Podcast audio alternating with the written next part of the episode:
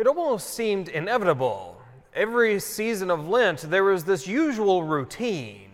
Now, I'm not talking about all the different things that would take place, stations of the cross, and all of the different practices that might take place with that, or even going to confession, all these different things. I'm talking about the process of giving something up. It seemed inevitable that whenever I went through and I gave up something, say sweets or maybe soda or even perhaps watching TV, that for a few days it was rather easy, that I was giving that thing up and it was fine.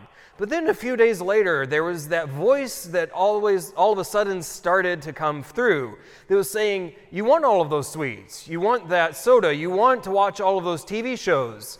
And any other time of the year, it would have been fine that if I had given these things up or if they'd just simply been at my disposal, I wouldn't have been interested. But all of a sudden, because I put them just out of reach for the season of Lent, all of a sudden that temptation, it was there and it was very powerful. And that's just one instance, and a rather small one, of that voice of temptation. That so often that voice speaks to our inner heart and our soul, and it tries to get us to do those things that we know that we shouldn't, or perhaps omit the things that we know we should. And it seems that it's inevitable for our own daily life that there are those different things that speak to us, and perhaps are very individualized. But are we left to those things? Are we left at the, that, that discretion? And are we powerless against the voice of temptation? Or does the Lord provide us grace? Or does He give us the ability to combat those things? And indeed, that's the question that we can answer today. Seeing what temptation is and how do we push back against it if we're strong enough. We start off this morning with the book of Genesis, and we hear about that story of Adam and Eve, specifically in that profound moment of fall. Because we've heard of this story likely many, many times, and yet it's good to go through and tease apart what exactly is happening that we all know about the story of creation in general, and we know how man is the crowning pinnacle of creation, how he's the very last thing that is created because he is the splendor of all of creation, in fact, above every other level of creation, and given dominion over all of the earth and all of the different creatures. And so Adam and Eve are in that place. They are the crowning pinnacle and that crowning jewel of creation. And so they're given dominion over everything. And we hear about the Garden of Paradise, that place of the Garden of Eden that they're given, and it's all at their disposal. And we hear about all of these different trees, all of these different plants, and all of these different things. And yet there's two trees that stand in the middle the, the tree of life and the tree of the knowledge of good and evil. And they were told not to touch specifically the tree of the knowledge of good and evil.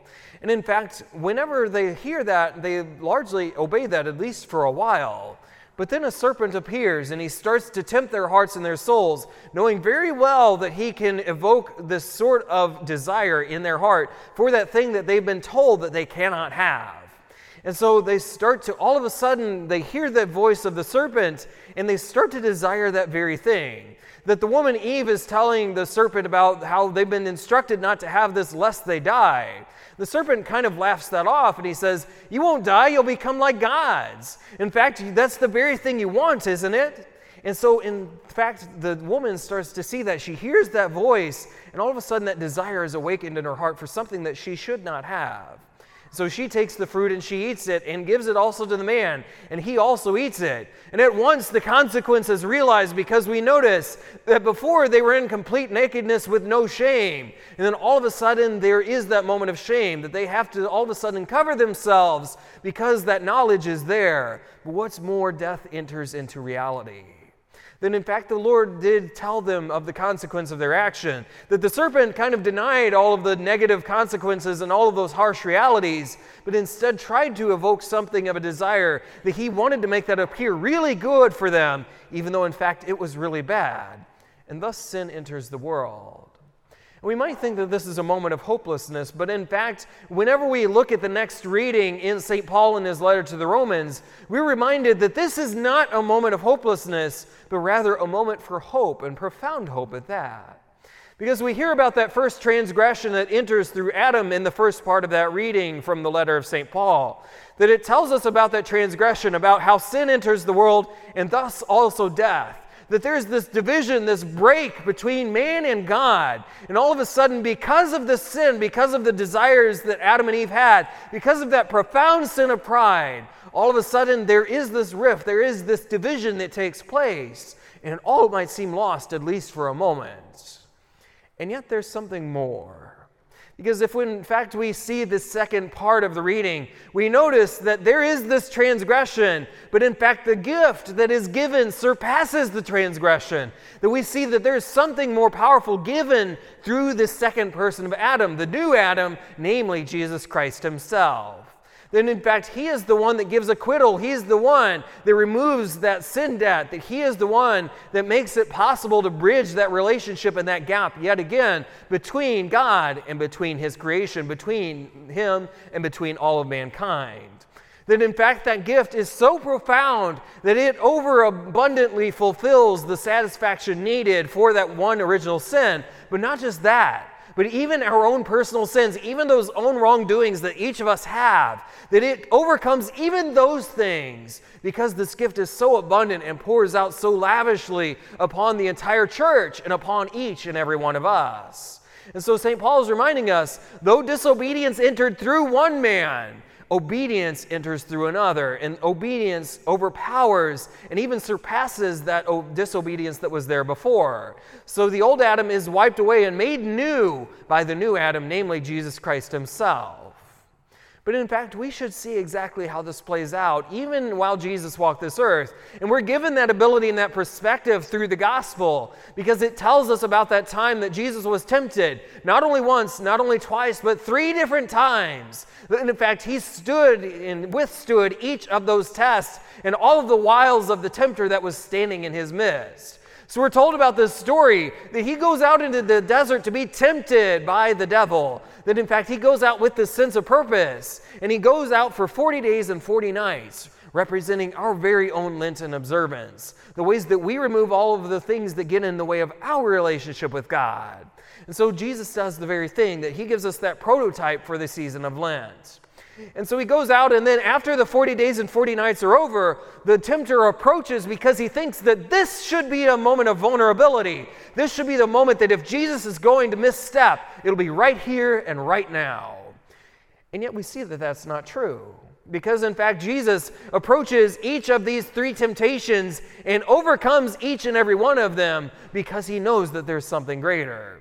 So, the first one to turn those rocks into loaves of bread, and Jesus knows that this is only a temporary solution to a long lasting problem. Then, in fact, he tells them that man shall not live by bread alone, but by every word that comes forth from the mouth of God. So it's not about consuming anything earthly or something temporal, but it's about something eternal. And that's what the Word of God is. And even the Eucharist, that is that bread that lasts forever and truly satisfies. But then the second temptation, that he takes him up to the parapet of the temple, asking Jesus to throw himself down to see if the Lord will come and save him from his plight. But in fact, this is an archetype for us too. That it reminds us of those moments whenever we could be tempted to test God, or whenever we might be tempted not to trust or not to have faith. And even Jesus himself, because he's going to do something so great through the power of the cross. The devil's trying to poke holes in this and see if the Lord will relent, if Jesus himself will go back on his word. And yet he doesn't. Because he says, The Lord your God shall not be put to the test.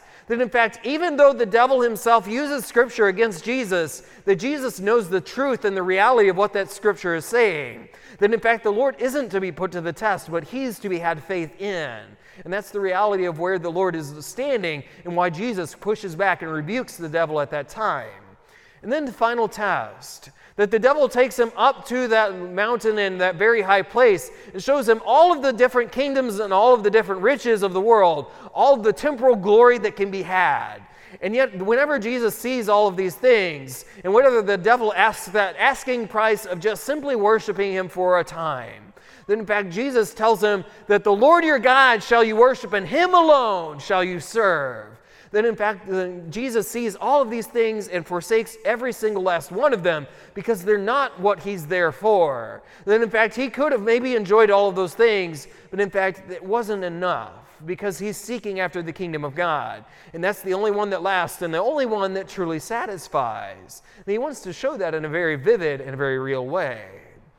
But as we hear about all of these things, we have to consider how do these apply to my reality? How do these apply to me specifically in my own concrete circumstance? Well, first, it's this temptation is very real. Now, certainly, maybe we don't see the devil walking around in the same way that he was walking around with Jesus, or maybe not even as that serpent that it was in the Garden of Eden, but he is still there. It's that persistent voice that always speaks to us and tries to get us to, to desire things that are not good for us and things that might seem good, or at least he wants to make seem good, but in fact aren't. Temptation is a very real reality. And indeed, I say, like, as Jesus had these three temptations personalized for just him, perhaps each and every one of us have our own temptations, our own weak points, the places where the devil goes time and time again because he feels like he can weaken us right there if he just continues to box us in that very weak and very tender points. And indeed, oftentimes we do fail, but that doesn't mean that we have to. Because, in fact, these temptations are very real. They're a part of our reality. And perhaps we feel like we're beaten down by them time and time again. But there's a catch that there is no temptation that is beyond our power. There is no temptation that is so strong that we won't be able to resist the wiles of the devil. Because, in fact, we know that we know someone so much more powerful than the devil himself. And, in fact, that is Jesus Christ. Because if we go back to that second reading from the letter of St. Paul to the Romans, we're reminded about the fact that transgression is very much there. That in fact, sin is a reality, temptation is there as well. But there is one thing that always overpowers, uh, overpowers every single sin, every single temptation, and that is the blood of the Lamb, that is Jesus Christ Himself that in fact we know that temptation can often be so strong in our hearts and our souls, and it might seem like it is so powerful that we look at it and we cower in fear. But we don't need to. Because in fact, we know that we, if we humbly approach our Lord and our God, if we humbly bow before Jesus Christ Himself, the one who overcame every sin and every temptation in our life, who walked our very same walk and talked the same very the very same talk that we do, then in fact, if he is able to overcome sin and temptation himself, he wants to give us that power as well because he loves and cares for us so much. So that's the reality. If we're humble enough to approach the Lord our God, then we can have victory over sin, we can have victory over temptation. But we have to be willing to approach the throne of grace and to see the ways that God our Father wants to enter into our reality. But what if we do sin? What if we do accidentally misstep? What if the wiles of the devil seem like they're overpowering for that time and we fall victim to whatever might be our weakness or whatever might be a soft spot for us? What happens then?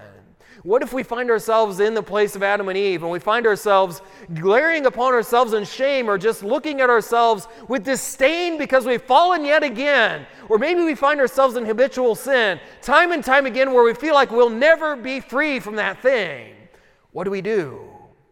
We approach the throne of grace anyway. Because we know that we've been given a powerful sacrament in the sacrament of reconciliation. That it wants to remove all of these things, all of these sins, all of these different divisions that remove us from our Lord and our God, yes. And that's so important. But it wants to give us grace that wants to strengthen us in those spots where we might feel like we're not strong enough, those places where we feel like we're deficient, or that we might be not, we might never have victory in the Lord, or we might never have victory over those sins and over those temptations. Because in fact, the reconciliation room or the confessional, it's a place of victory, not of failure. Because it's the place where we recognize our need and our dependence upon God our Father. That if we continue to approach the throne of grace time and time again, that we'll find ourselves not only renouncing sin, not only renouncing those ways that we fall short of the gospel and the ways that it calls us forward into a different way of life, but we'll find ourselves strengthened because our Lord wants to give us grace in those areas where we're weak. He wants to strengthen those areas. He wants to give us the ability to follow Him more completely because He loves us so much. And that's a reality that, in fact, whenever we go back to St. Paul in his letter to the Romans, that he reminds them that he wants to give them the abundance of his grace, that he wants to pour out everything that they need to become that better disciple, that better apostle, that better person that's more able to follow the Lord. And He wants to give us that grace that is so abundant that it all but overcomes and it even overwhelms past transgressions, whether it's Adam and Eve's or whether it's our own. But in fact, we just need to simply approach the Lord our God. It's possible no matter what has happened.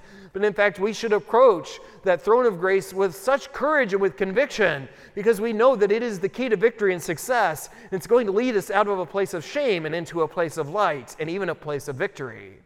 Because the reality is, my brothers and sisters, none of us are immune to temptation. None of us are immune to the wiles of the devil, and the devil is very aware of the different ways that we might be weak or the ways that he can get us to fall repeatedly, time and time again.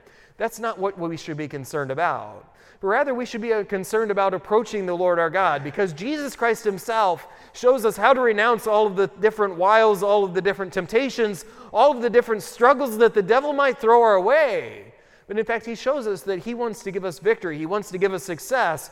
Most importantly, he wants to give us strength so that we can be resilient in our path and we can continue to follow the Lord our God.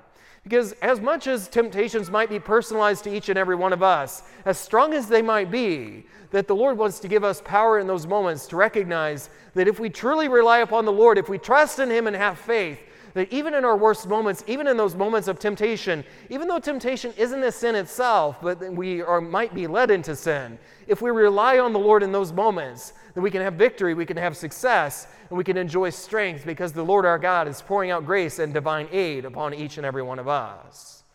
So, my brothers and sisters, we recognize temptation is, sin, is very real, that sin is there as well, but so is God's grace because he wants to give us that ability to look at these things and square off with them and look the devil in the eye and to tell him to get lost. Because, in fact, he wants to give us that grace, that help, and that heavenly aid to not only experience the effects of that grace, but to experience victory in the cross and to recognize we're not tied back or encumbered by sin or by temptation, but in fact, we're released by the power of Jesus Christ. We just simply have to approach in all humility, in all boldness and courage and conviction.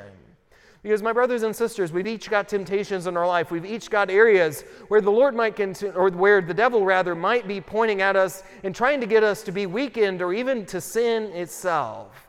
But we need not fall. We need not falter, whether it's sweets, whether it's watching TV, or even the many different temptations that might actually do something to us.